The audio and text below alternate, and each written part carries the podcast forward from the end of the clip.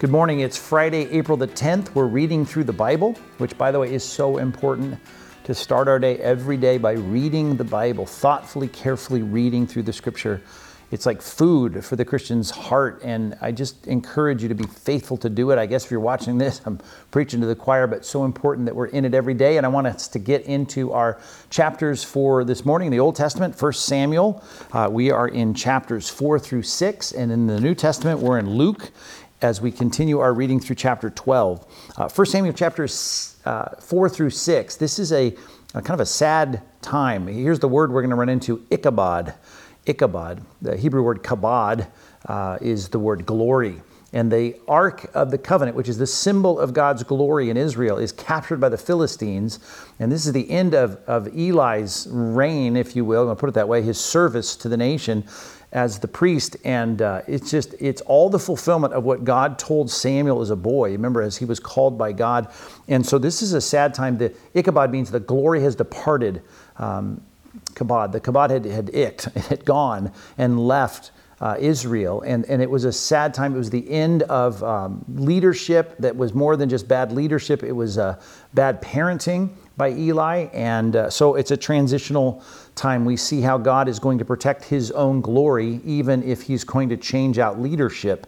Uh, the, the glory that he protects in this passage is the ark as it travels uh, to Philistia. The um, false god Dagon is uh, tipped over, and God supernaturally reminds the people that the God of Israel cannot be trifled with. He's going to prevail. And so they end up sending the Ark of the Covenant back on a cart. You get to read about how God designed all that to work and how he's got control not only every every molecule of the universe but you know all the composite parts of those molecules like the oxen that find their way back to uh, bring that ark back to Israel. So, anyway, interesting section, a sad section, a reminder of God's sovereignty over all things and how He's going to protect His glory, even when some people like Eli uh, fail to uphold it. In the New Testament, we're in the second half of Luke chapter 12. Uh, we read about the return of Christ, that we're to always be ready for it, and that's super important no matter what's going on in the headlines or in our news or in our society. We're always looking and, and praying for the coming of Christ. So uh, we're going to read that. There's a short section on division that Christ is going to bring division in relationships. We can't always maintain relationships, no matter how hard we try. If we're going to be faithful to Christ, sometimes it's going to negatively affect our relationships with others. And then it ends with a short little section about settling with your accuser before you go to another level of arbitration or mediation or ruling or adjudication because um, we want to be at peace with one another whenever we can, which leads me to the one another that I want to focus on today. The one another that I want you to think about and to apply today is found in Romans chapter 15, verse 7.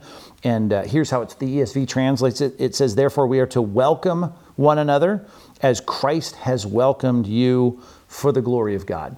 So the idea of welcoming one another, uh, some translations translate, it, translate this to accept one another.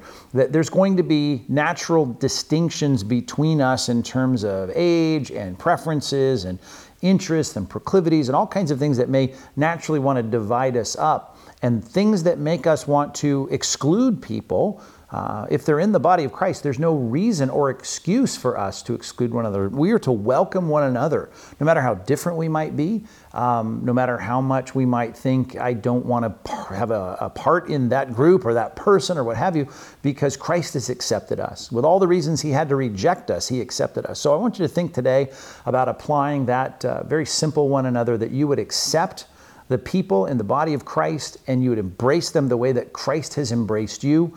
Uh, he looked past the distinctions and differences that he has with you. He's not only forgiven your sins, but he's brought you near and adopted you into his family. And you need to see that as your obligation to, to in your own heart, adopt the people in the body of Christ into your family and accept or to welcome one another and do that for the glory of God, not for your satisfaction, not even for your comfort, not even just so that we can have unity. That's a nice thing to experience, but we're doing this all, this harmony, this unity, this acceptance we're doing it for the glory of God. So make that your purpose today in your one another and keep reading through the Bible every single day with us. Comment, subscribe. We'll be back with you tomorrow with more reading through the Bible.